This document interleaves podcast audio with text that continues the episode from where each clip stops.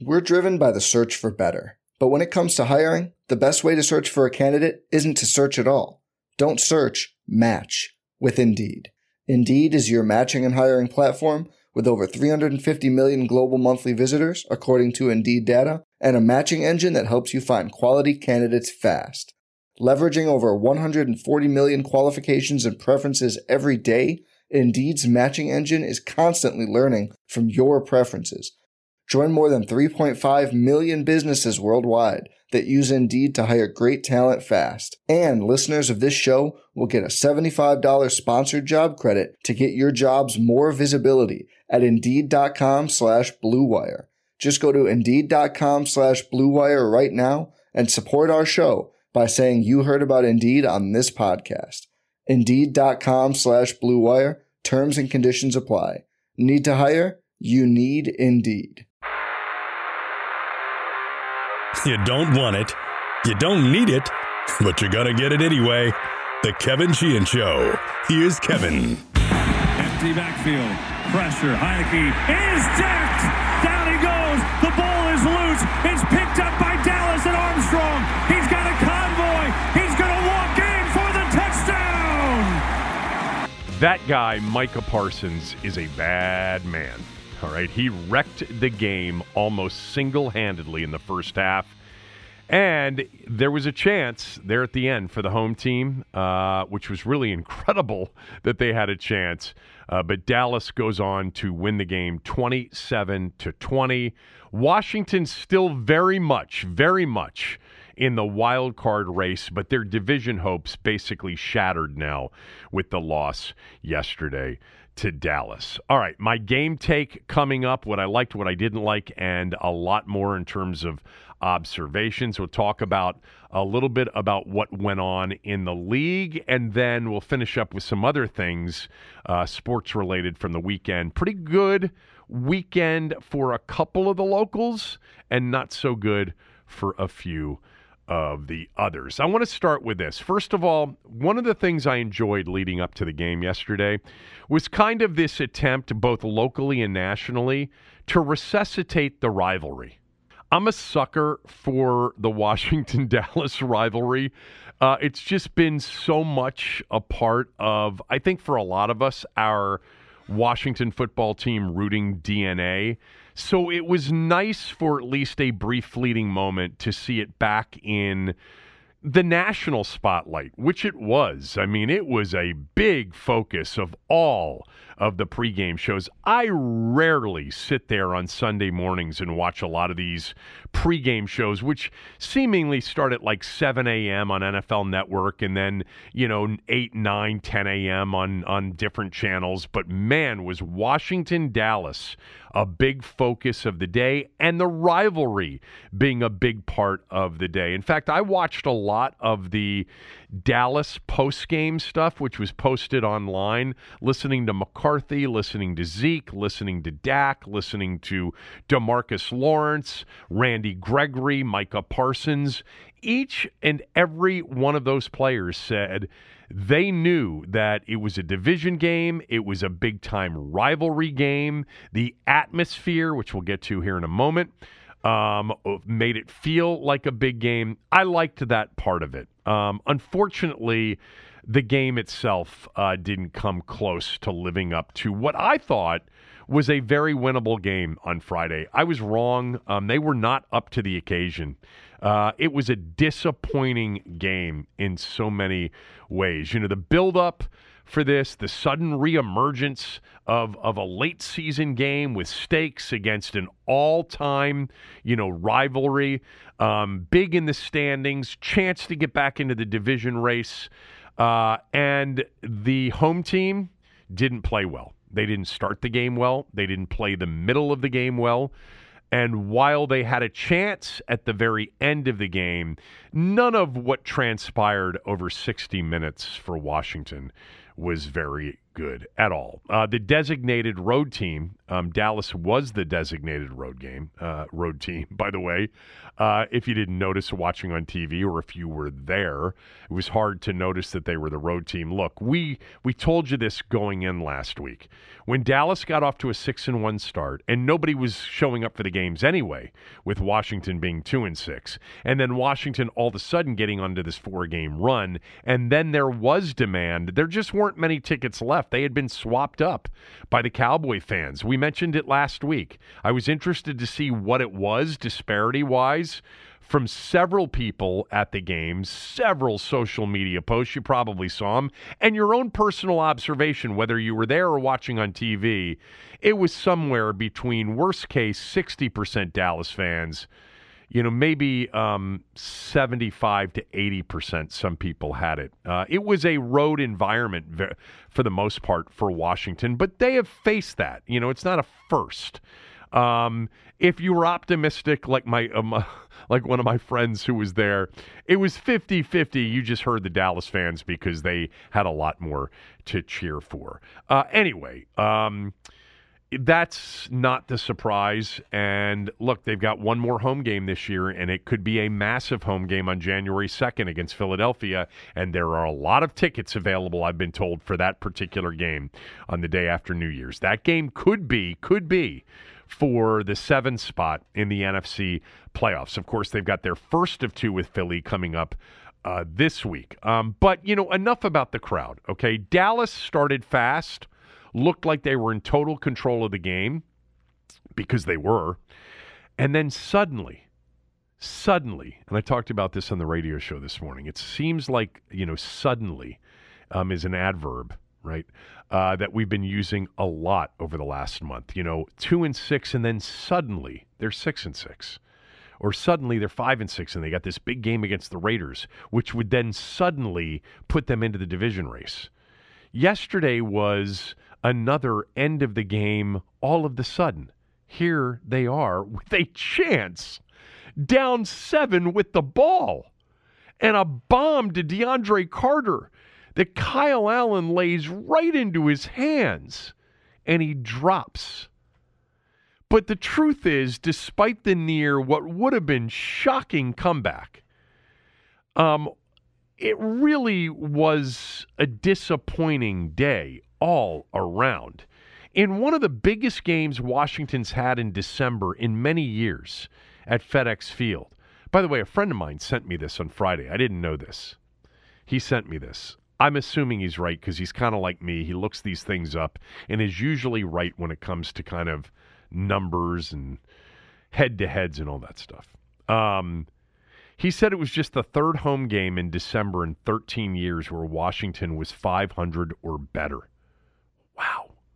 That is a troubling number, but not necessarily surprising, but still an unbelievable number. Um, but in the biggest home game they've had in December in recent years against, you know, the traditional rival, they just didn't seem up to it.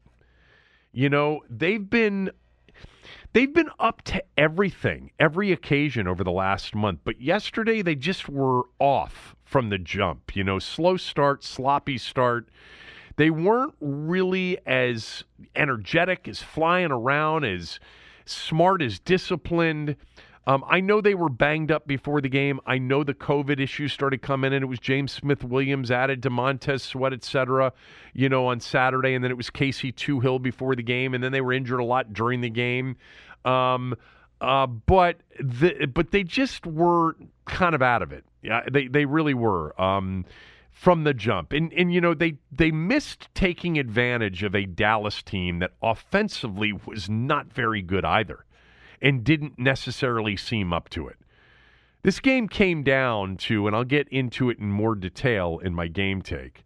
Washington's offense not being able to move the ball and stay balanced as they have been against a Dallas defense that has true game wrecking stars. Micah Parsons, Randy Gregory was back. We talked about that. They wrecked the game on multiple occasions, and ultimately, the fact that Washington had a chance to recover from that uh, was a miracle. Um, okay, so I hate saying that the division is essentially done because every time I've counted this group out, they've had a habit of proving everybody wrong. But they're three back of Dallas with four to go, so it's pretty much over the division race. Dallas has the Giants this week. Uh, which would get them to 10 wins, which is the most Washington can get to by winning their last four. Um, Dallas is going to win the division okay, you know, barring an absolute collapse. And with the way they played offensively and with the way they've been playing offensively, you know, they don't look like a juggernaut necessarily heading towards a division title. But the division title is pretty much out of reach right now. But the wild card race is right there. They are currently the seven seed after San Francisco's win over Cincinnati in overtime yesterday. So the Rams are the five, the 49ers are the six, and Washington is the six and seven team who wins all of the tiebreakers against the other four six and seven teams with four games left but they're right there. You know, they they control their own destiny in terms of getting in to the postseason tournament tournament is with the way everybody seems to be describing it these days. It used to be we got to make it to the playoffs. The tournament is more of a college basketball thing. But anyway, um, as far as the wild card race goes, it's the focus for Washington. It's the focus for many teams, with basically all of the division races, with the exception of the NFC West in the NFC, being decided. Dallas is going to win the NFC East. The Packers are going to win the NFC North. Um, and the Cardinals certainly have uh, a pretty good chance with a two game lead. Now, tonight will have, you, you, know, could put the Rams back into the mix. Um, but the Buccaneers also, you know, firmly in control. I mean, the Bucks, Packers, and Cowboys can all clinch the divisions this coming weekend. Far different, far different in the AFC, where all four division races really are in play um, for the most part. But this is now about getting into the playoffs via the wild card route. Um, and the Washington football team is currently still in good position. Their next game is Sunday in Philadelphia. It's a massive game. In many ways, it's a bigger game than the one they just played. The Eagles are six and seven. They're coming off their bye. Jalen Hurts is expected to be back in the starting lineup, despite how good Gardner Minshew was last week. The Eagles are the number one rush offense in the NFL. A ton of those yards on the ground being generated by their quarterback, Jalen Hurts. He's their leading rusher. He's rushed for eight touchdowns, nearly 700 yards on the season. It's going to be a far different kind of game Sunday at the Linc than the game they just played against a team with banged up running backs who didn't really have the ability to run the ball that well. Um, it's also going to be a true road game for Washington. Yesterday felt like a road game. I understand that, but it wasn't a true road game. Philadelphia is uh, is very much in this wild card race. That place will be packed at the Linc. It'll be a road game for them. I was thinking about this. They haven't really played in you know super hostile environments uh, this year uh, since the Buffalo game. You know, they, I, I, guess Lambeau to a certain extent, but that game was never in doubt. Denver, I guess. But the Carolina game recently, the Raiders game recently, hell, there were more Redskin fans at the Raider game than maybe were there yesterday. Um, but Sunday's going to be far different. The next two weeks at Eagles, at Cowboys, um, are, you know, obviously games. They've got to figure out how to get one of them for sure to remain in that wild card hunt uh, and have a chance over the final two weeks. But hostile environment, different kind of game. The Eagles are four point favorites, if you're wondering. Um, and this is a huge, huge game in the wild card race in the NFC. Now, if they lose, they're not out mathematically, uh, but they need this one. Right now, with the 49ers in the sixth spot, you know, behind the Rams who are in the five spot, you have five, six, and seven teams vying for that seventh wild card spot. Washington right now owns the tiebreakers over the other four. That's why they're currently in that seven spot. There are also, by the way, two, five, and eight teams. One of them, Seattle, who we saw here a couple of weeks ago, has all of the sudden suddenly become Seattle again. Russell Wilson's gotten hot. They beat San Francisco last week, and they hammered the Texans uh, on the road yesterday, and they are five and eight, and now they think they're back into it. Look, the playoff races are insanity in both conferences. With four weeks left, only four teams have been mathematically eliminated. Legitimately, 26 of the 32 teams are still in contention. Mathematically, 28 of the 32. 26 of the 32, you could say, hey, if we can get hot, we're, we're going to be in. By the way, one of the first massive games, and there are going to be so many of them down the stretch. Thursday night, the Chargers hosting the Chiefs on Thursday Night Football for the AFC West lead. If the Chargers win, they're in first place and they will have swept the Chiefs. If the Chiefs win, that'll be seven wins in a row, and they will be two games up on the Chargers. Big game, lots of big games coming up over the final month of this season. And of course, Washington's next three Eagles on the road, Cowboys on the road, and then the Eagles at home. Somehow, they've got to figure out how to get two of those three, and then that giant game to get to nine and eight would probably be for a spot.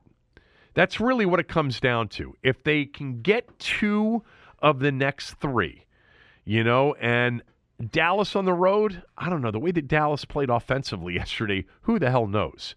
Um, but I think really eight and nine, they would have a chance by winning just two of their final four. But I really think it's going to take, with all of these teams in the mix, more likely than not, three of their final four to get to nine and eight, and three of their final eight uh, four would also give them a really strong conference record compared to some of the others vying for that spot, and it would give them a really good chance to be in.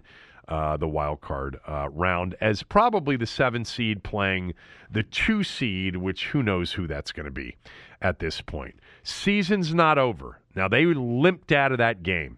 There were a lot of injuries in that game yesterday, but the season is far from over. Um, despite how poorly they played yesterday, really on offense in particular. Okay, uh, coming up, my uh, overall game take, the things I liked from the game, the things that I didn't like, and several observations from the game. A couple of big calls that were made that I thought were interesting. Not that I will be highly critical of any of them, but I thought they were interesting decisions made um, by both teams. We'll get to all of that next, right after these words from a few of our sponsors. We're driven by the search for better. But when it comes to hiring, the best way to search for a candidate isn't to search at all. Don't search, match with Indeed. Indeed is your matching and hiring platform with over 350 million global monthly visitors, according to Indeed data, and a matching engine that helps you find quality candidates fast. Leveraging over 140 million qualifications and preferences every day, Indeed's matching engine is constantly learning from your preferences Join more than 3.5 million businesses worldwide that use Indeed to hire great talent fast. And listeners of this show will get a $75 sponsored job credit to get your jobs more visibility at Indeed.com slash BlueWire. Just go to Indeed.com slash BlueWire right now and support our show by saying you heard about Indeed on this podcast. Indeed.com slash BlueWire. Terms and conditions apply. Need to hire? You need Indeed. Survivor 46 is here, and so is On Fire, the only official Survivor podcast. And we have a twist this season. The winner of Survivor 45, Dee Valladares, will be joining us every week. We're going behind the scenes of the biggest moments, the how and the why things happen, and the strategy and analysis you can only get from someone like me, a Survivor winner. Listen to On Fire, the official Survivor podcast, wherever you get your podcast.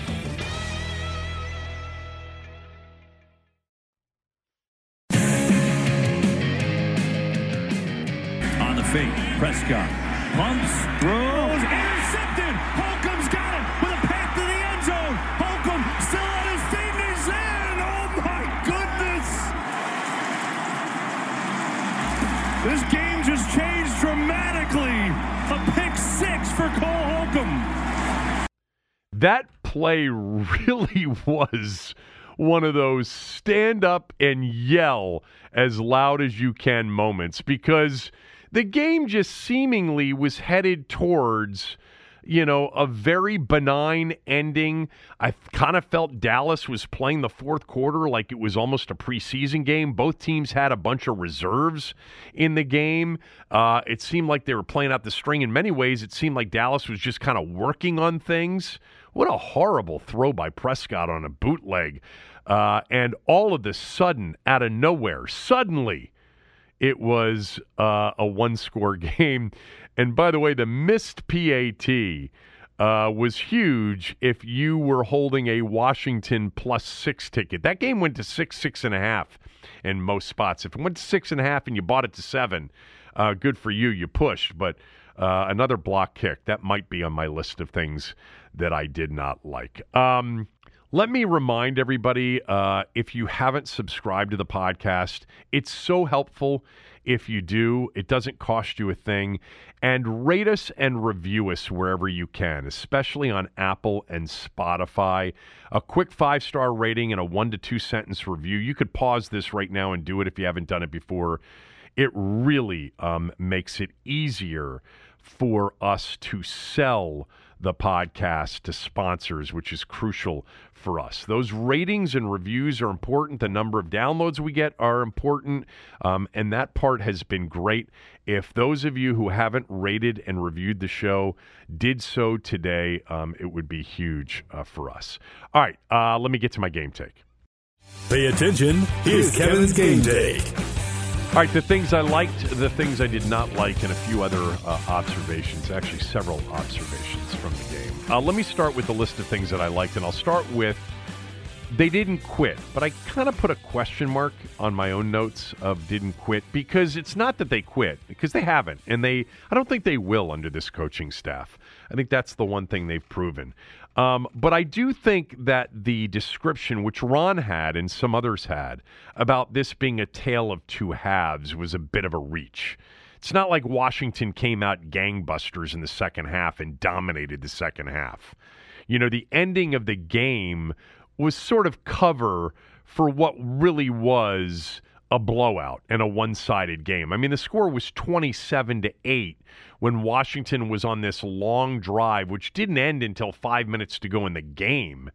Um, and it was kind of a drive where it was like there were reserves in the game, and Dallas had some reserves in the game, and it really looked like both teams were kind of playing out the string a little bit. And then all of a sudden, they score on a fourth and goal, and then you get the pick six, and whoa, uh, we've got a ball game all of a sudden. Um, but you know, it will, it was 24 nothing at halftime and the final score was 27 to 20 um, and i give washington credit for just kind of hanging in there and allowing for a potential miracle to happen. I mean, when Holcomb picked that off, and then they got the stop on the third and down, uh, third uh, and three to, to Gallup, which Fuller broke up it really was starting to, in that brief moment, feel like some of the games that this these teams have played against each other in the past. I mean, the the crazy finishes, the Monday Night Miracle when the game was a one-sided 13 to nothing beatdown for 57 of the 60 minutes, and then all of a sudden a fourth and you know forever, and then a bomb to Moss, and then they get a uh, three and out stop, and then another bomb from Brunell to Santana Moss, and all of a sudden they're up 14 to 13. Monday Night Miracle. You know, the Sean Taylor blocked field goal return. You know, Dallas is on the verge of lining up to kick a game winning field goal, and now all of a sudden, Troy Vincent blocks it. He returns it. He gets face masks, leads to an untimed kick by Nick Novak. Miracle. You know, uh, there's been so many of them in the history of these two teams, as we know.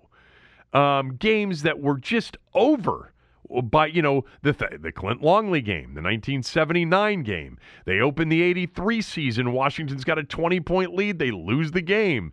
Troy Aikman to to Rocket Ismail when they were down 35 to 14. I mean, it just seems like over the years we've had so many of these and yesterday would have been added to one of the all time, you know, improbable, stunning comebacks because really there was nothing about the game that was spectacular on either side, with the exception of Dallas's defensive playmakers. Micah Parsons and Randy Gregory were the stars of this game. Uh, but I give them credit for not going quietly into the afternoon in what could have been a blowout on the scoreboard. You know, uh, they had down 27 to 20. Uh, DeAndre Carter running free down the sideline, and Kyle Allen put the ball right in his hands, and he dropped it. And then the next play, Allen gets sacked um, and fumbles the ball. And yeah, by the way, I agreed with that call. Neither of the two knees were down. The ball was not in his hand when his hand came forward. You know, personally, I knew they weren't going to overturn it um, because it was called a fumble on the field. And I actually believe that if it had been called an incomplete pass on the field with a clear recovery, it would have been overturned and given to Dallas on a fumble anyway. Um, on the list of things that I liked, uh, they hung in there. They didn't quit. It's kind of been the MO of them. Uh, number two, uh, the defense played well enough for them to win the game. However, I want to make sure that I don't go overboard on the defensive day because it was a sloppy game defensively. However, they did a nice job against the run most of the day. They got pressure on Prescott most of the day. They tackled well most of the day. They covered well for much of the day. Um, I thought that the defense gave him a chance to win the game. I didn't think it was the best defensive game, and I think Dallas's offense had something to do with it. Um, you know, but they held Dallas to one for six in the red zone. They had, you know, multiple plays. Landon Collins had interception. An interception. Cole Holcomb had the pick six. Uh, Kendall Fuller had a near interception on the opening drive of the game. Jamin Davis had a near interception in the game. Um, you know, it, overall, the defense did enough and made enough plays, even if Dallas participated in some of their own demise offensively. Um, you know, it was a good game. They had three offsides penalties, though, in the game. Sloppy. Sloppy, but in a game that didn't have a lot of positive, I'll put the defense's performance for the most part in there. Specifically, I thought Kamren Curl was really good. He's really developed into a good player. I thought Fuller was pretty good in the game. I thought Jackson was pretty good in the game. I thought the defensive pass interference call against him was probably, you know, uh, he did grab the arm right before the ball got there, but we've seen a lot more jostling for positioning um, not called. Uh, it's the, this these PIs, man, so subjective. But I thought for the most part Jackson played well. Holcomb played well. Um, yeah, so um, those were the things that I liked. I, I, would throw in, by the way, the two running backs that came in for Gibson, Patterson, and Williams. I've liked Patterson since preseason game number one. I liked Patterson when they signed him as an undrafted free agent. I thought he should have been a drafted player. And then Jonathan Williams, who was just called up for this game because of all the different situations they had. McKissic was down with the concussion. I thought he ran with some really good vision. Um, had a, a, a, catch and a good run uh, as as well. Um, so there you go. There's the list of things that I liked. Not a long list, obviously. The list of things that I did not like um, is much longer. Let's get to that. I think the biggest issue in this game is that the key to the four game win streak was really what they were doing offensively. They were able to run the football, stay balanced, take the pressure off Taylor Heinicke. Not that Taylor Heinicke wasn't delivering in some big spots, you know, with uh, his arms, uh, with his arm and his legs in combination on some big third downs and some big drives during the four game win streak. But the game context was always one score either way. Um, there wasn't uh, the pressure of being down and at, and being asked to drop back. Their inability to run the football early in the game was a massive part of this game because they couldn't stay balanced, which meant they couldn't stay on the field, and it also turned the best playmakers in the game loose on a quarterback that just really isn't a drop back you know, exclusive quarterback. You know, even I think the most passionate of Taylor Heinicke supporters would admit it's got to be a complementary game for him to succeed. They've got to be able to run the football, stay balanced, keep him protected, you know, and they were able to turn the best players in this game loose. And the best players in this game yesterday were Micah Parsons and Randy Gregory. We talked about this last week that Parsons and Gregory were back with Lawrence for the first time this year. You know, you throw in Diggs and Leighton Vander Esch and Gallimore was back. You know, Dallas has some playmaking ability on de- on defense. They really do. Like if they can get their offense back to where it was, I think they would be a really dangerous team because they turn people over. You know, they have been a team with their defensive playmakers. And again, they haven't even had them all on the field together at like any time this year. First time for all of them. Um, but they they have really been a team that has forced takeaways. They've got 27 on the year, second best in the league and they got four more yesterday. And the two early, the Gregory interception on what was a very well, I thought, set up bubble on a play that had a chance to be a big play. Uh, but Heinicke had it tipped right off his hand, and then Randy Gregory makes that incredible play where he is able to shed the cut block by Leno, get up in the air, knock the ball up in the air, in, into the air, catch it for the interception. That sets up a score, and then obviously the Parsons on the fourth and three. My God. Somebody said this morning, and they called this morning and said that was not, uh, that should have been a penalized play because he landed with full weight on Heinicke. I guess so, man. I I, I, li- I like that kind of football. Not when it's against my own team, but I would have hated for that uh, to be called if I was a Cowboy fan. What a play! I mean, he ran roughshod. They didn't have a chance on that play. Uh, I thought he got held on the play too, coming through. Um, but uh, not being able to take that pressure off and turning the Dallas playmakers loose, and Dan Quinn came after him with some exotic looks, sometimes extra man pressure, sometimes plays that looked like extra man pressure, but but but they weren't. I mean, Parsons dropped in coverage a ton too, and he was phenomenal dropping in coverage. Um, number one on the list of things I didn't like was their inability um, to run the football, which meant they didn't have the ability to stay balanced, and that was going to be a major problem against that team with those playmakers. Number two, uh, I was disappointed, and I, I think I felt this way more after the game than necessarily during it. They weren't able to take advantage of a Dallas team that offensively wasn't very good. You know, even in the first half when Dallas had 214 yards of offense and they went 5 of 9 on third down, they just seemed out of sync. There was a near interception to Fuller on the opening drive. There was the interception to Collins. There was the near interception to Jamin Davis. They were one for six in the red zone. There was a ball that was on the ground after a snap and a bad handoff to Zeke. Prescott didn't seem to be mobile. And one time when he took off to run, tripped over his own feet on a play that I think would have been a first down.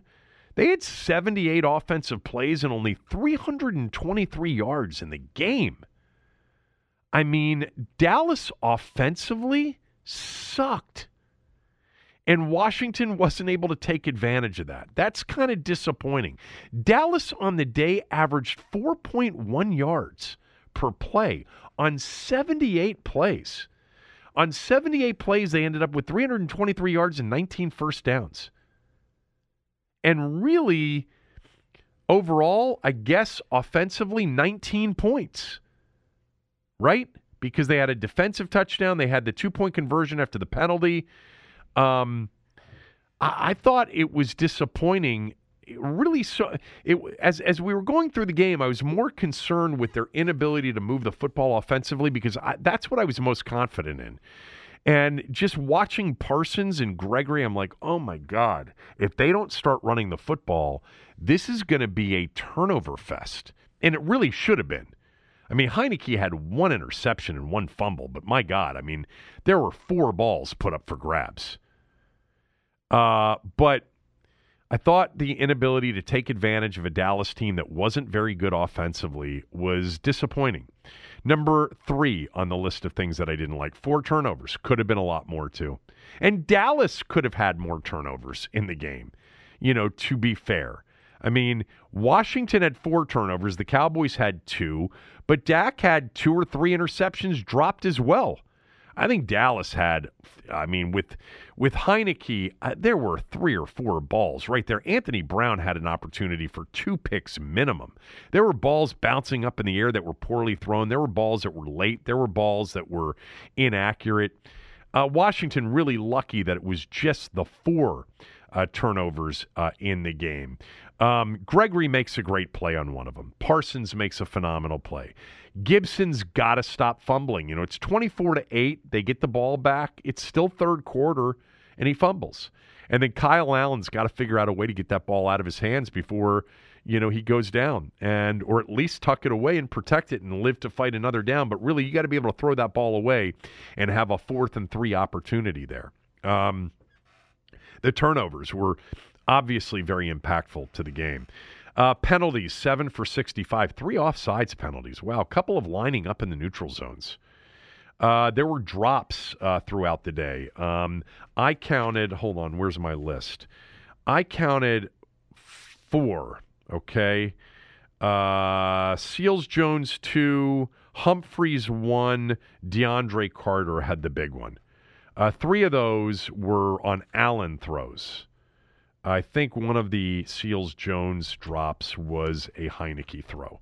The DeAndre Carter drop was, you know, big. I mean, they were suddenly back in the game. And Kyle Allen drops it right in there. And they're, you know, by the way, um, I thought if they scored at the end, they were going to go for two. After the blocked PAT, I just thought there's a chance they're going to go for two if they score here. And Carter had a chance, and the next play was the fumble, game over. Although Dallas still had to make a first down, although they were in field goal range. So even if they didn't get the first down on that boot keeper uh, by Dak at the end, they could have kicked a field goal to take a 30 to 20 uh, lead. Um, so yeah, there were dropped uh, passes in the game as well. Um, the missed PAT, another block kick. That's four on the year, right? Four or five on the year, whatever it is. I mean, what's the record in modern football for blocked kicks in a year? Uh, that was a killer. Um, 27 21's even more pressure on the Cowboys. Um, the injuries were obviously a big deal coming into the game and then during the game. You know, we had you know, from earlier in the week, we had Montez Sweat with the COVID uh, test as an unvaccinated player. McKissick was ruled out with a concussion. James Smith Williams, COVID on Saturday. Casey Toohill, COVID yesterday morning. That left the defensive end room uh, in terms of the players that were up. Shaka Toney, uh, Bunmi uh, Rotimi, Daniel Wise, and William Bradley King, who had that dust up with Dak, and then Collins, who got booted on the sideline. Um, during the game, uh, Larsen apparently a ruptured Achilles. Charles Leno, uh, Leno goes out with the back, came back. McLaurin and Sammis Reyes both with concussions. The the throw to, to McLaurin was a rough one, you know, for Taylor um, because it was late and Samuel was wide open on the play. And Heinicke was injured, although apparently not seriously. Um, and that's where I wanted to end this section of the things that I didn't like list because it also leads to a conversation that I'm sure some of you have had already.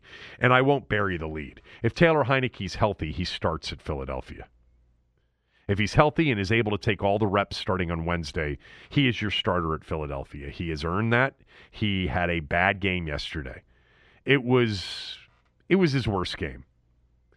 There were a lot of reasons for it. I mean, the offensive line uh, wasn't very good. It was overrun by Dallas's defensive front seven and two of the better playmakers in the league right now. Micah Parsons, who is going to be the defensive rookie of the year and maybe the defensive player of the year as a rookie. Um, they couldn't keep him or Gregory or Lawrence or a lot of the guys, um, even Gallimore. Gallimore's uh, push on Larsen was the uh, play that got Heinicke injured again and Larsen injured. Uh, the. Um, I mean, Heinicke had a great throw to Cam Sims, escaping pressure. He escaped pressure multiple times in the game. That's what he does well. You know, he does that so well. Um, he had the two point conversion run. but man, did he have a lot of poor throws in the game. Pressure or no pressure. And he was under pressure. He was. Okay, I'm not, you know, and there was no running game to help him. I understand all of that. Understand all of that. There was a second Nate on their first drive, in, inaccurate throw to Curtis Samuel, who was wide open. Um, on their third drive versus the Blitz, um, he throws a high floater that's broken up in the air. It needed to be lower and with velocity. Diggs broke up the throw. I think it was to Humphreys. Um, the uh, uh, the th- the one of the plays I think on their fourth drive he escapes the pressure and nearly throws an interception to Anthony Brown. Anthony Brown should have had two picks uh, in the game. He had a, a really bad throw on their fifth drive, third and six to Adam Humphreys uh, in the game. Um, look, in the first half, I mean, you don't hear of numbers like this. Washington had 29 yards of offense, 0 for 6 on third down, zero points, and their quarterback was 2 for 12 for 19 yards, one interception, and it could have been three or four at that point. The only guy with a catch in the first half was Adam Humphreys. He had both of the catches, two for 19. But a lot of it was because Gibson couldn't run the ball. Eight carries, 17 yards. And we know how important that is. Um, it was a D minus game for Taylor Heinicke. It was an F game for the offense altogether. So I'm not putting it solely on him. The offense was an F in the game. It was a terrible offensive day that somehow managed to score, you know, ultimately 14 points of offense before the pick six. Uh, they didn't really earn much of anything offensively. It was a rough, rough day. So D minus for Heinicke in the game. I don't give a shit. You want to give him a C minus, D, D minus. It certainly was his worst game of the year. Um, he's had a couple of bad ones. Let's not try to act like this was the only one. And he's had a lot of good ones. The good ones come when they are able to stay balanced, take the pressure off him. And when I say the pressure off him, it's not like he hasn't delivered in in pressure situations. He has. But also the pressure of the score too is big because when he's delivered, these have been tight games. But he's delivered big. You know, the Atlanta game, the Tampa game, uh, the Carolina game, the Seattle game, the Vegas game. He um his quarterback rating yesterday was a 4.9. You know, there have been other games that weren't very good. The New Orleans game was was not good. Um, and there were a few others that weren't very good uh, this year. The Green Bay game obviously wasn't it wasn't good. The Denver game wasn't uh, uh, very good at all. Um, in the game yesterday, just as a side note, the three quarterbacks in the game had, for Washington, Heinicke's QBR was 4.9 on a scale of 100. Kyle Allen's QBR was 5.8. Dak Prescott's QBR in the game was 9.9. His worst game of the year. He had a terrible game at Arrowhead against Chiefs. He was awful, wasn't he? If I'm a Dallas fan, I'm really concerned about where my offense has gone since he got hurt, and maybe he's still not back. And you know they they got everybody back healthy, uh, you know, offensively at wide receiver, but then they were without Tony Pollard, and Zeke was at eighty percent. But that was not a good offensive uh, team they faced yesterday, and it's got the capability of being one of the most explosive offensive teams in the league. Um, I do not think that Kyle Allen will even get any conversation this week about starting at Philadelphia. Even though I think Ron and Scott believe in Kyle Allen, um, they've they've they've ridden Taylor Heinicke, and Taylor Heinicke has had a significant influence, significant influence on the outcome of all of the games they have won this year. Oh, of course, one last thing on the list of things that I didn't like. Antonio Gibson's got to stop fumbling, fumbling clearly. Um, with that said, I can't bench Antonio Gibson. I can't, you know, split his carries with Jaret Patterson. You know, I like J.D. McKissick, and they've missed him the last two weeks dearly. And if J.D. McKissick's back for the Philadelphia game, it'll be a big deal for them. And they can use McKissick in a lot of those spots instead of Gibson. But Gibson's fumbling is a problem. Definitely, obviously. With that said, like with Heinicke, they don't win four games in a row without Gibson's impact on all those games. And he didn't have any impact on the game, and he had a negative impact on the game. There wasn't any running room. And then on a play in which there was just brief, you know, a brief moment of, hey, we're about to get back into this after we scored and got a two point conversion to make it 24 to 8. He fumbled the football again. Six fumbles leads the NFL, four lost is just not good enough. But what are you going to do? Are you really going to bench him? I don't think you can bench him. I think he's too important. You just got to hope he doesn't fumble away your playoff chances because I don't know that your playoff chances are, you know, I think they're decreased without him. All right. Um, some other observations uh, from the game. Let me get my list of that. Um, Cam Sims, uh, you know, he just he just gets the job done. By the way, he gets the job done on special teams. What a catch that was for for a touchdown. Great escape. It's what Taylor does well. And what a catch! That was definitely a catch. Um, you know, that one hip down equals two feet. Uh, Cam Sims has been a big time performer in some of their biggest games over the last two years. I really like him. Uh, and obviously, he was in there for 40 snaps of the game, and McLaurin went down, obviously. So that's big, too, this week um, to, uh, to, to make sure of. Um, there was a situation on Dallas's third drive in the game I'm not being critical of this at all. I just was curious because Ron had the opportunity to have Dallas uh, have a third down and five after an illegal formation penalty on a second and five incompletion at the Washington seven yard line. This was prior to the Amari Cooper wide open touchdown catch that made it um, that made it uh, at that point eleven to nothing because they went for the two points after uh, the penalty on the touchdown pass. So um, it was it was second and ten, a second and five. They threw incomplete, a legal formation. He had the option of second and ten from the twelve or third and five from the seven. He chose second and ten from the twelve. I, I think he's just like five, third and five is makeable for, for them, but it's on a condensed field at the seven yard line. I thought third and five was the better option there. Bottom line is the second and 10 was an incomplete pass, and they ended up with a third and 10.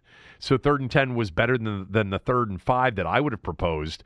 But they did score on the third and 10 on a condensed, on a, on a less condensed field from the 12 yard line where Cooper got uh, wide open uh, in the end zone.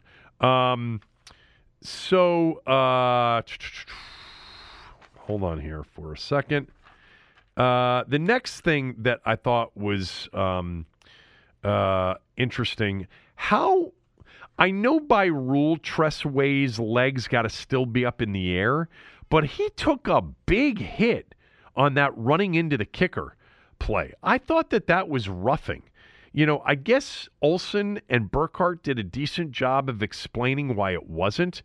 But whether he's in a prone position or not, if you get barreled into, at full speed and it's a pretty good hit, it's got to be roughing.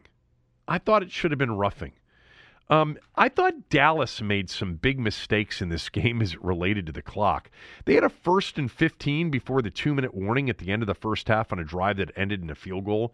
First and 15, they're already up 21 to nothing. What are they taking a snap for with two minutes and one second left in the half with the clock running? That was just stupid. I mean, the goal should be if you're the Cowboys there, you're at you're you're at your own 18 yard line. You know, you're thinking about you're going to get yourself into more downs here after the two minute warning and give Washington another chance. Now, ultimately, they went down the field and they kicked a field goal, but it was that. And on the interception, by the way, they're up 27 to 14 you're under you're, you're approaching the four minute mark and on a second and six from their own 26 they snapped the ball i think i made note there were still 12 seconds left on the play clock it was really weird. It was as if Dallas was working on things. Like, hey, um, this game's over. Let's work on some things. Let's work. Let's work on our tempo offense with a 13 point lead. Thought that was weird. How about the moment that Taylor Heinicke, when he got hurt, along with Larsen getting hurt, he was able to go off the field pretty much on his own, and there were scissors lying on the field. Did you guys catch that? Scissors were on the field uh, at the end of that game. He picked up the scissors. Taylor Heinicke does it all. Um, lastly, on the opportunity when Washington got the ball back after the Holcomb interception and the three and out, which, by the way, Fuller made a really good play on Gallup. Um, Dallas lines up to punt from their own 20 yard line. I thought that uh, DeAndre Carter needed to get up and field that punt. I think he cost him five, maybe eight yards of field position, and I felt like that happened another time during the game as well. You know, DeAndre Carter, even though he dropped that last pass, I, I want him touching the ball more. I want more kickoff returns with DeAndre Carter. I kind of feel like, you know, there are a couple of kickoffs there that weren't so deep into the end zone that he could have returned that he let just, you know, bounce. And I'm sure he's getting direction that says, no, we want this one at the 25. Um, but I like DeAndre Carter with the ball in his hands, and I don't think he's got the ball in his hands enough in these games. And I thought that he did a poor job on that punt return in particular. I thought he had a chance to get up there and field that punt and save them more field position. They still started that drive, that final drive where Carter dropped the pass and then Kyle Allen fumbled um, from his uh, from their own 30. But I think it could have been, you know, from like the 38, 39, 40 yard line uh, because um, I, he just didn't he didn't field the punt uh, perfectly. Anyway, uh, let it let it bounce. Uh, the only other observation was another Antonio Gibson observation. I think that Gibson, when he doesn't get into uh, a rhythm running the football, I think some of the other parts of his game suffers a little bit. I think he was really bad in pass pro at times yesterday. Heinicke ended up being sacked, what, four times for the game? And I think on two of them, Gibson totally was unable to help Heinicke out. It wasn't just the offensive line um, in terms of the pass protection. Uh, I thought Gibson whiffed a couple times. Look, one of the times he whiffed on Parsons. Okay. I mean, you know, it's going to be tough to stop that dude anyway. Uh, but it just wasn't a good game for anybody on offense, with the exception of maybe Cam Sims.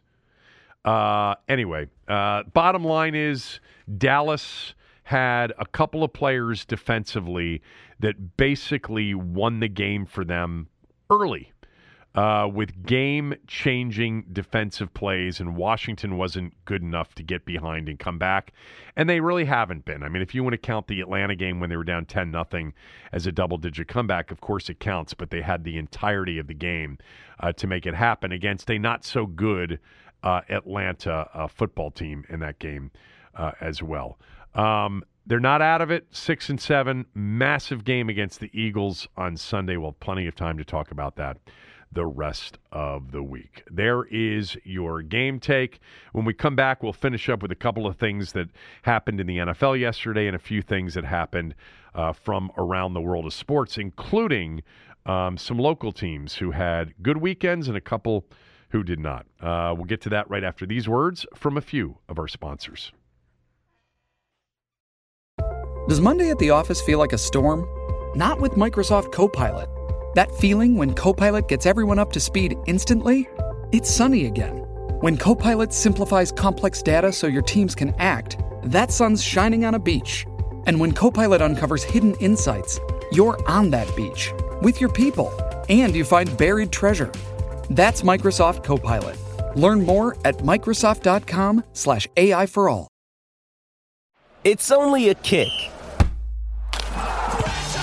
A jump a block. It's only a serve. It's only a tackle. A run. It's only for the fans. After all, it's only pressure. You got this. Adidas.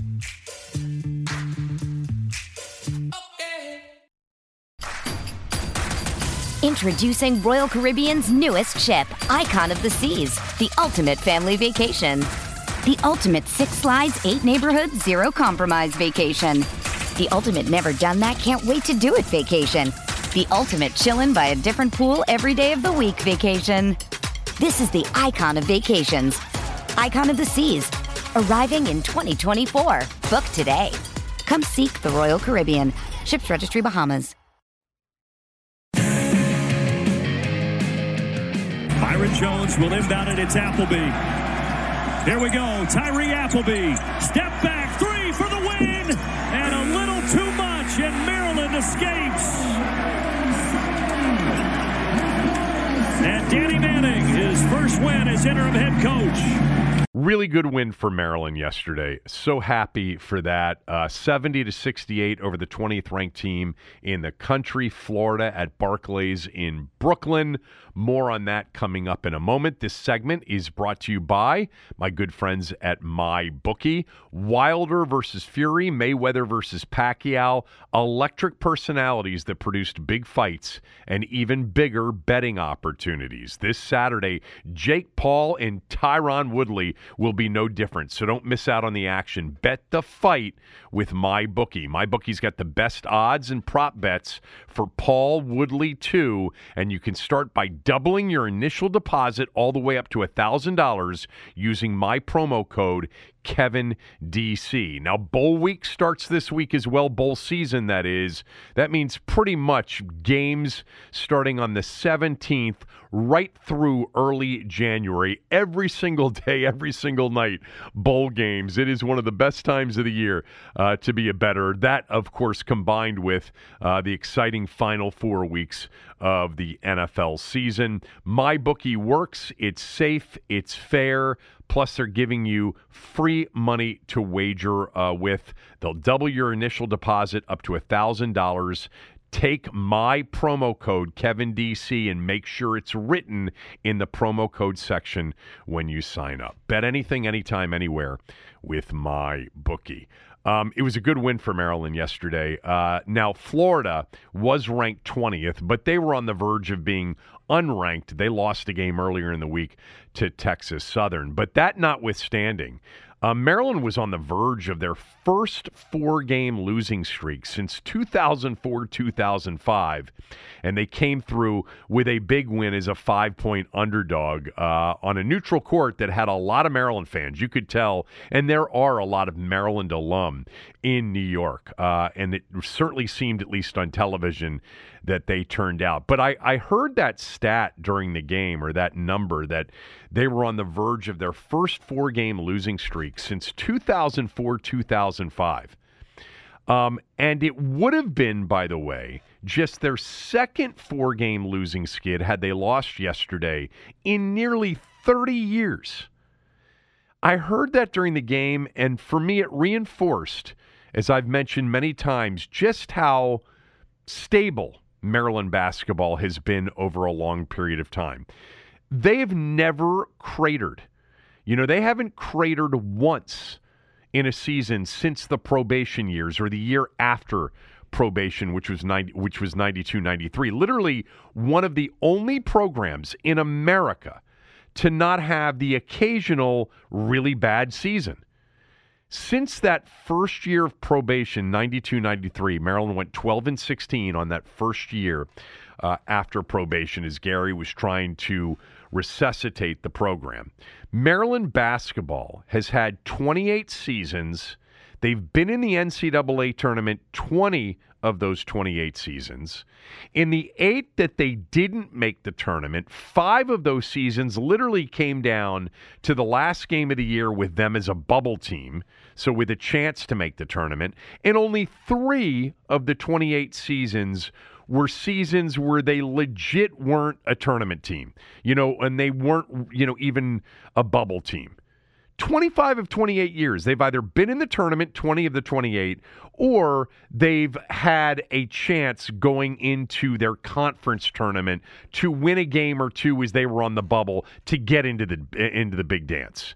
Only 3 seasons out of the last 28 were they not in contention for the NCAA tournament. And by the way, none of those seasons were losing seasons. They still had winning records. I just figured that a four game losing streak, given the leagues, the ACC and the Big Ten that they've been in, would have happened more often.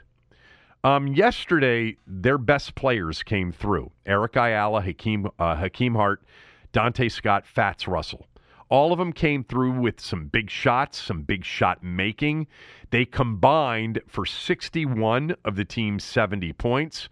They combined to go 50% from the floor, 21 of 42, and they combined to go 8 of 13 from behind the arc against a very good and very aggressive defensive team in Florida.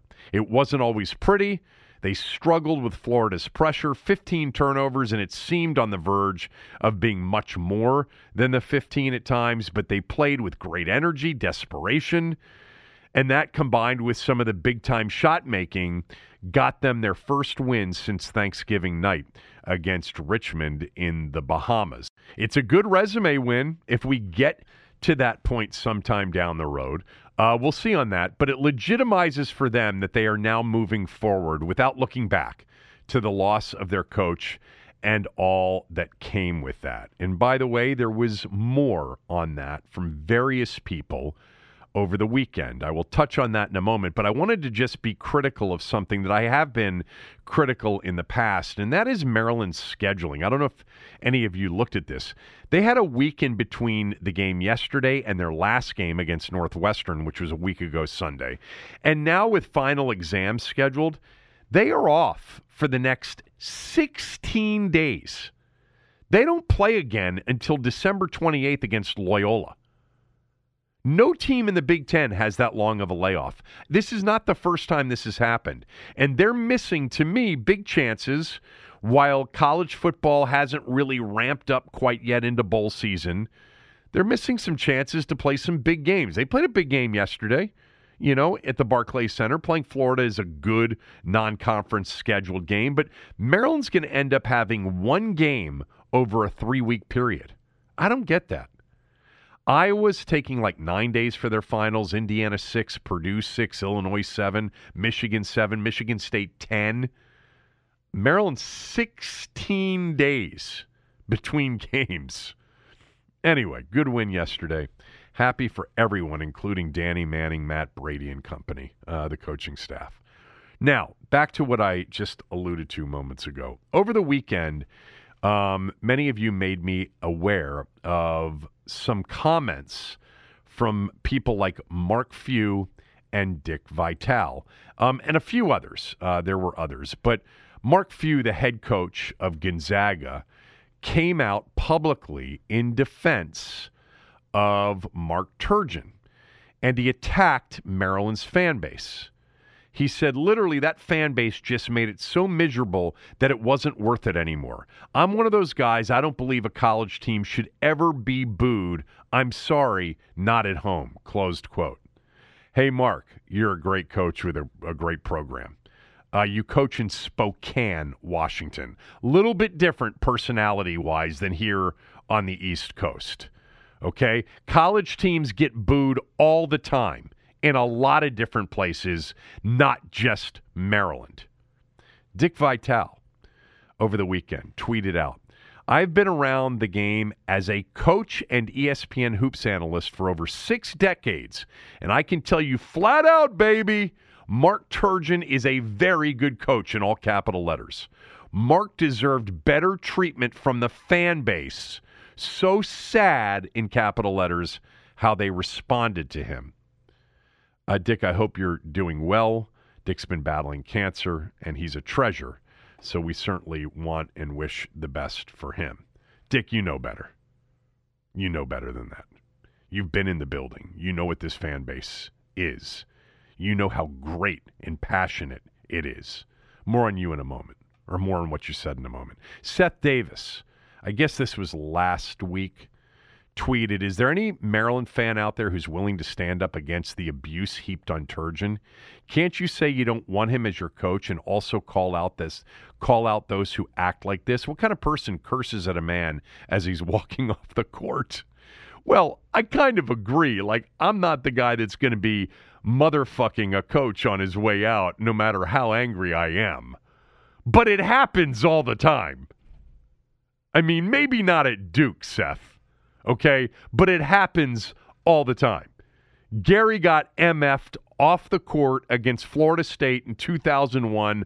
I was there. He tried to go up after the fan that was cursing at him, and Gary ended up going to the Final Four that year. So, bottom line for me, enough is enough. Okay. Mark Turgeon was a good coach. As most of you know, um, I have been a Turgeon supporter.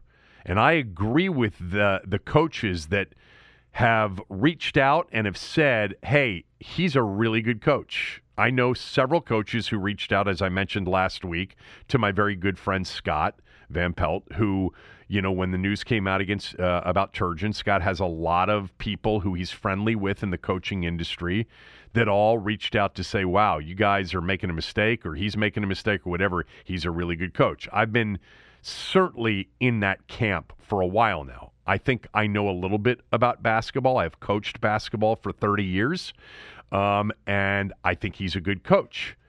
Um, so those who have supported Mark publicly as a good coach, I agree with that. But that's different than attacking the fan base and blaming them for Mark's departure. First of all, whenever a coach is out, it's almost always because the customers weren't happy with the results and therefore weren't spending as much money on the product. So, from that standpoint, okay. But Maryland's demanding fan base isn't any more demanding than much larger and much more de- demanding college sports fan bases. Do you think it's any more demanding at Maryland than it is at LSU, where their football coach won a national title two years ago and is out? What about like the real massively passionate, large volume fan bases in places like Columbus? Do you have any idea what they used to do to that poor guy, John Cooper, in the 80s and 90s when he couldn't beat Michigan? How about this one? I, I kind of vaguely remembered this story, but I went up and looked looked up the details. Tubby Smith, in his first year at Kentucky, won the national championship. Six years later, fans were putting for sale signs on his front yard. He never got back to a Final Four. Kentucky fans were putting for sale signs on his front lawn a few years after winning the national championship and calling in on local sports talk radio every day and night for his firing. He finally left less than a decade after winning it all, with, by the way, three more Elite Eights and a 760 winning percentage. He went 263 and 83 at Kentucky, and they ran him out of there. So let's get one thing straight. Maryland isn't Ohio State football. It's not Kentucky basketball. It is a passionate and demanding fan base. But the comments from friends or colleagues or contemporaries implying that the fans are the main reason Turgeon is out, it's actually not helping the situation. I don't know what the purpose of it is. It's actually making Mark look bad. He's out because he went to one Sweet 16 in 10 years, and he had lost support from those in the athletic department and at the university more than anything else. Did he deserve to be out? Well, we've gone through that, okay? I thought he was a good coach, a coach that was getting better, who didn't get a shot with his best team in 2020 because of COVID, and I advocated for a contract extension after last year. I also have a problem with many of you who have screamed, he needs to be out because he sucks as a coach. That's inaccurate.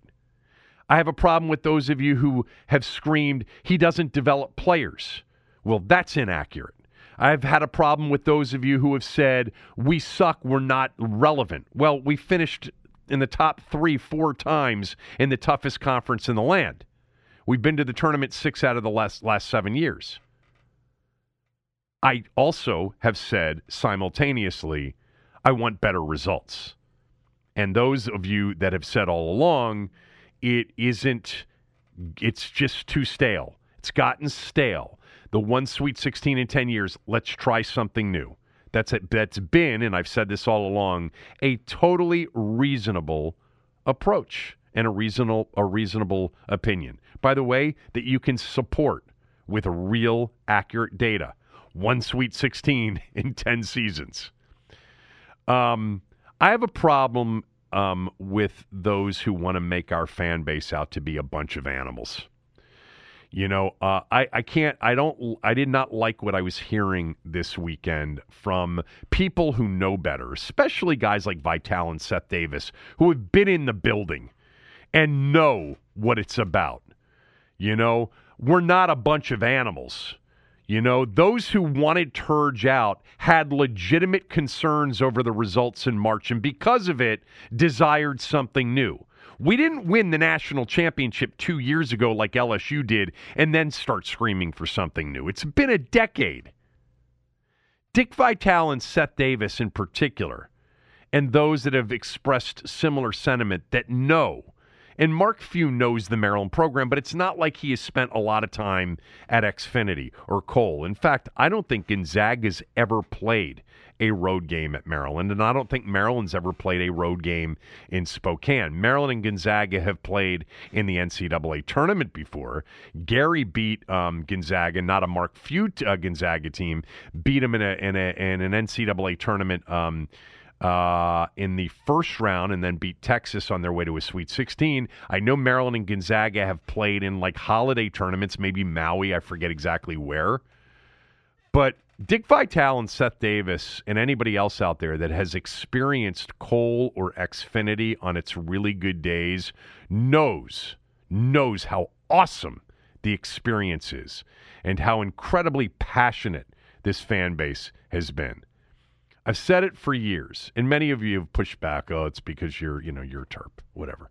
There's no better live sports environment in this city, and hasn't been for a long time, than a big time game at Cole years ago, but in the last 20 years now, Xfinity Center. It's been a little bit different. I will concede that since joining the Big Ten. And the move to the Big Ten deserves some of the blame for the decreased or lessened interest in recent years. But 2020 was awesome, and you could feel it that year. You could feel what that you know building was like. It was starting to almost feel like the, the ACC days. But no 2020 tournament, a 2021 season that was actually a surprise in terms of being much better than we thought, but still out before the second weekend of the tournament. And then a rough start to this season meant Turge's days were numbered. The fan, the fan base might be wrong about a few things when it comes to Mark Turgeon, the coach, in my opinion. But our passion for the team to be great, our passion for our program to be prominent on the national stage, our desire – um, to play in the highest profile games in March. You know, when the fields narrowed to 16, to 8, to 4. You know, that's what we all share. Those over the years that referred to our fan base as, and I'm talking about really more the ACC days, oh, it's too rough. It's too vile.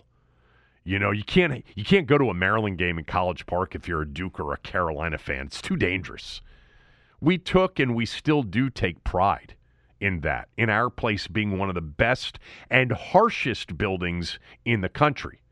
We're not Carolina, we're not Michigan, we're not the Duke fan base.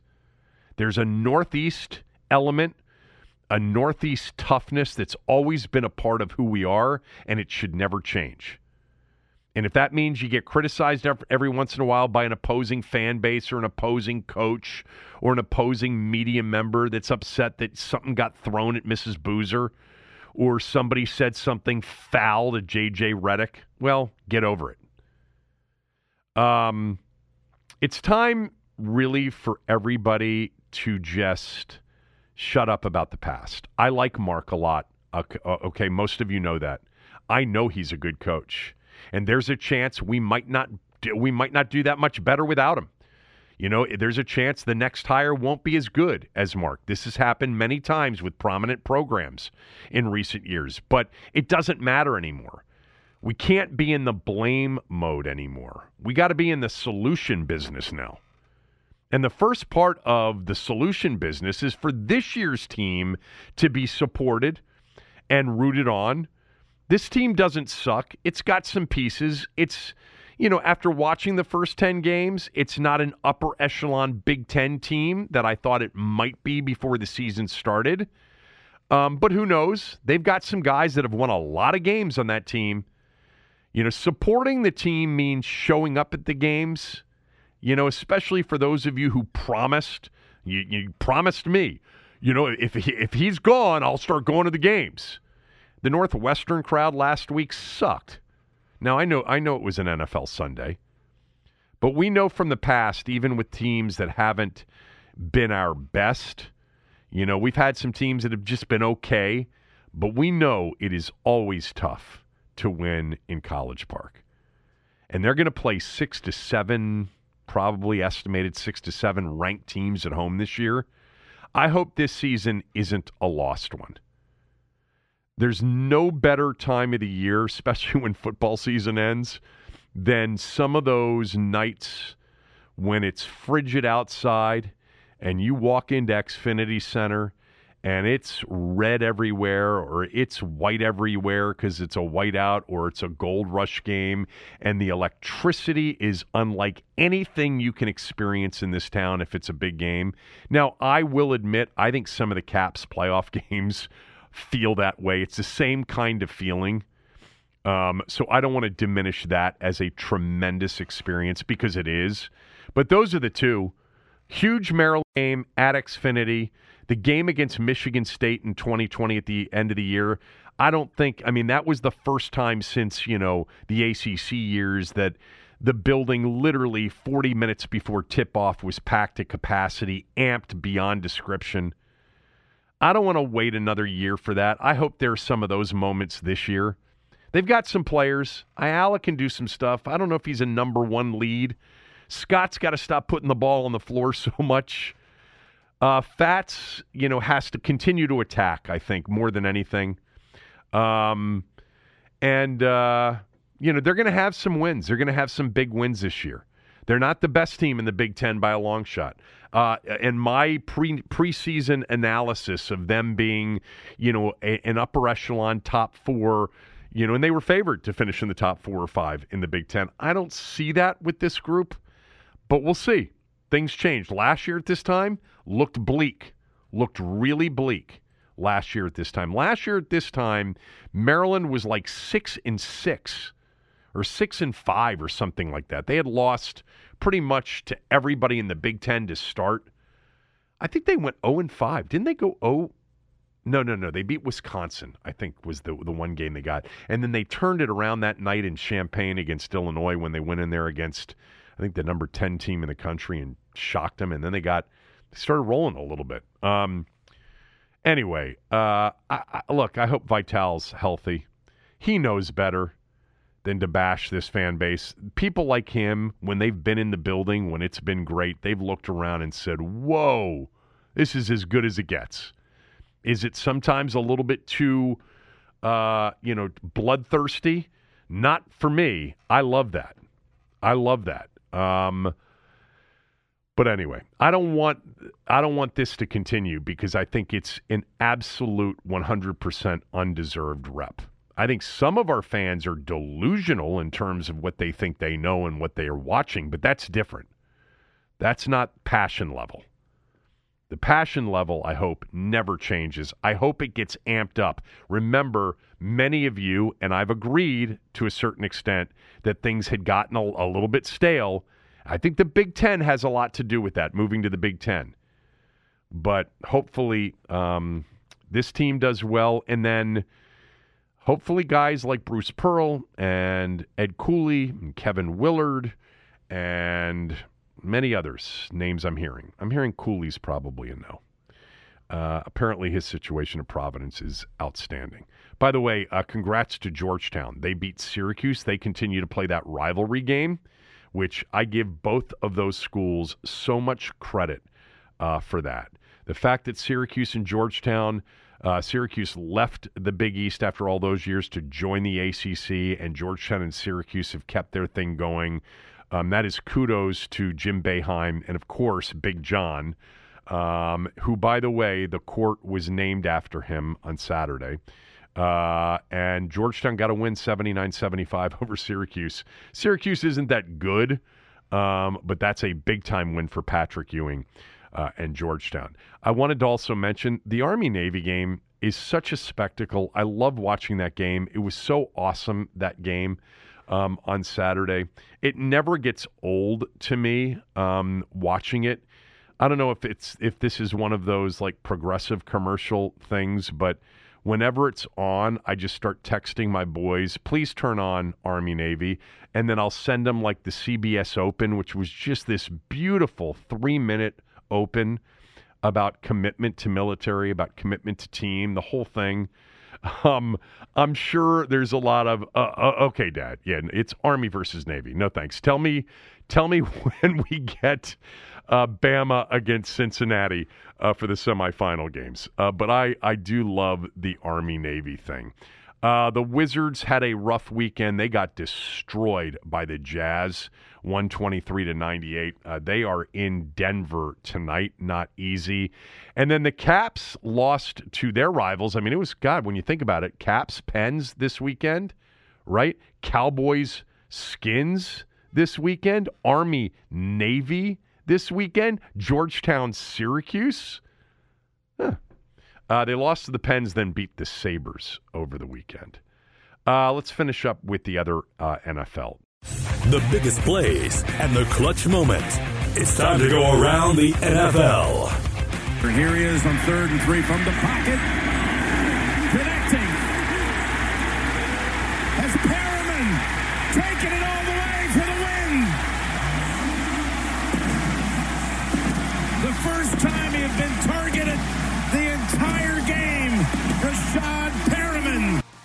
That touchdown in overtime, uh, Brady uh, to Perriman, uh, meant that Tampa Bay covered, and Buffalo plus three and a half was a smell test pick.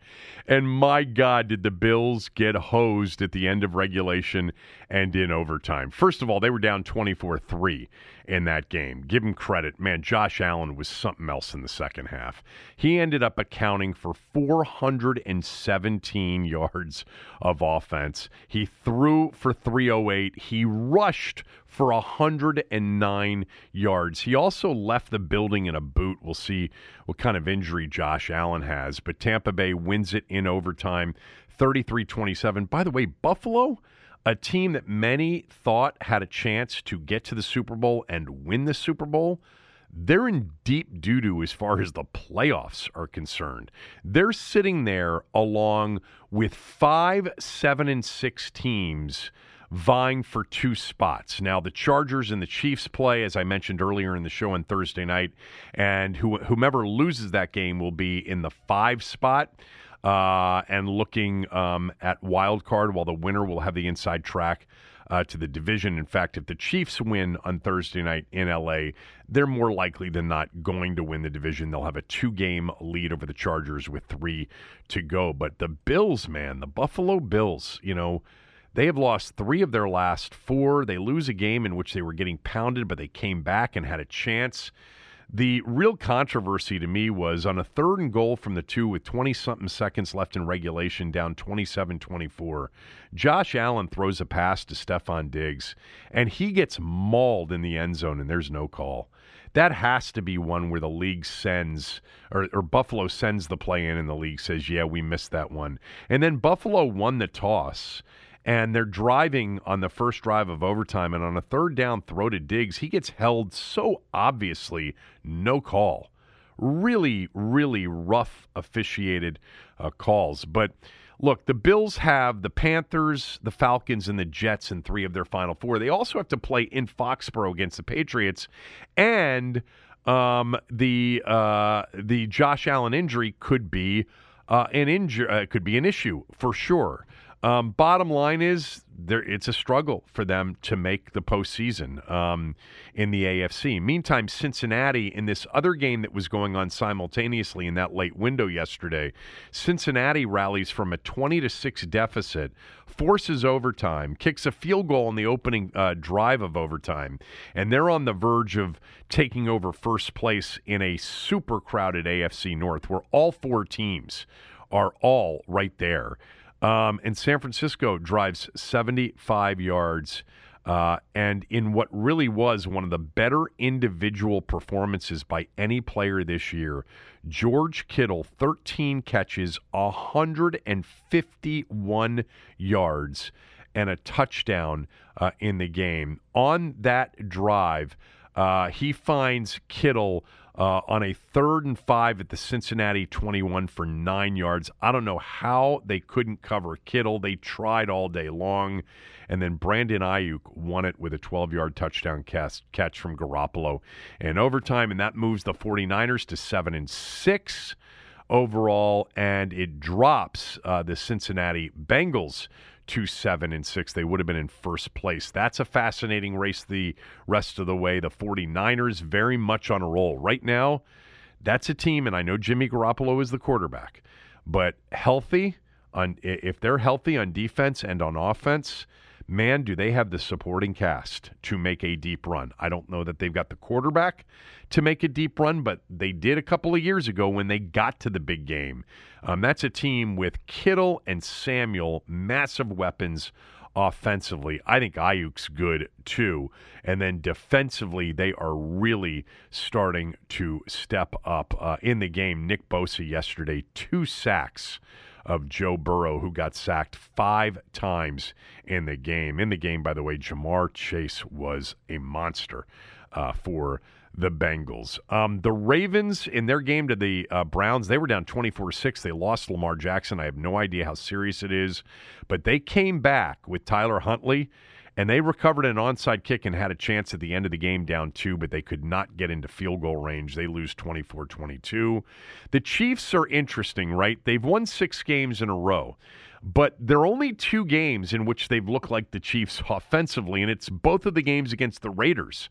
They rolled the Raiders 48 to 9 yesterday. They beat the Raiders in Vegas a few weeks back 41 to 14. So they've outscored them 89 to 23 in two games. Meantime, against the Broncos, Cowboys, Packers, and Giants, they've been very pedestrian offensively. I know people are pointing at San uh, at, at Kansas City, excuse me, and saying, "Well, here they go, Mahomes." You know, 20 of 24 and Tyreek Hill and Travis Kelce, and they've got Edwards-Helaire back. Okay, but against better defensive teams, they haven't been that great.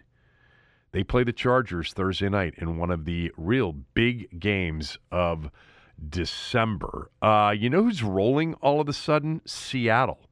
Um, they beat San Francisco last week, a San Francisco team that's playing well. I know that they were playing Houston yesterday, and Davis Mills was the quarterback. By the way, he threw for 331.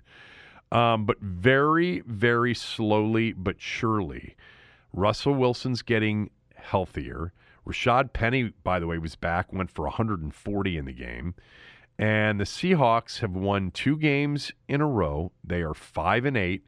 They still have games against the Bears and the Lions on their schedule. They finish at Arizona. That could be a game that doesn't matter to Arizona. Who knows?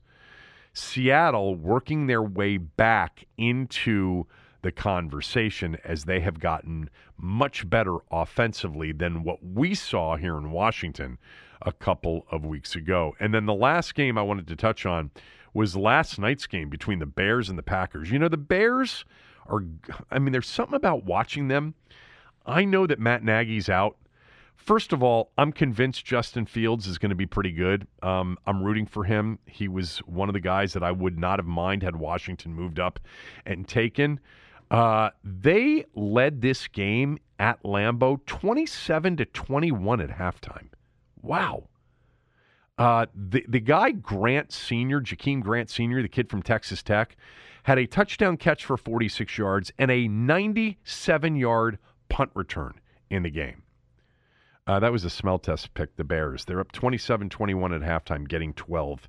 They lost 45 to 30. One of the lowest totals of the day uh, was 42 and a half, 43, and they're 75 points in the game. By the way, if you count Thursday night, this was a big comeback weekend for the public. Favorites 10 and 2 this weekend. 10 and 2.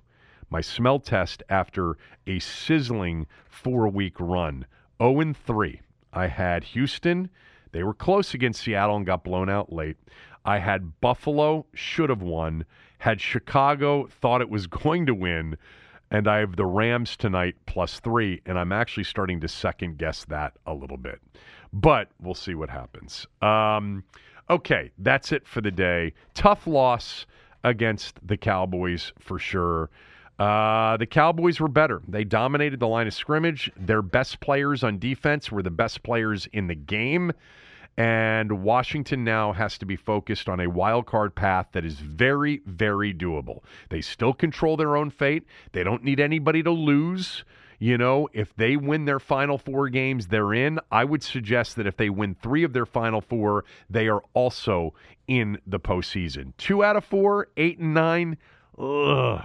That's going to take uh, some work with other teams losing a bunch of games, but I think if they win three of their final four, they are in. I think Sunday, though, is going to be a very, very tough game against a rested Eagles team. And obviously, all week long, we will uh, have more information as to who's going to be available for the Philadelphia game. That'll be a huge storyline this week. All right, that's it for today. Back tomorrow with Tommy.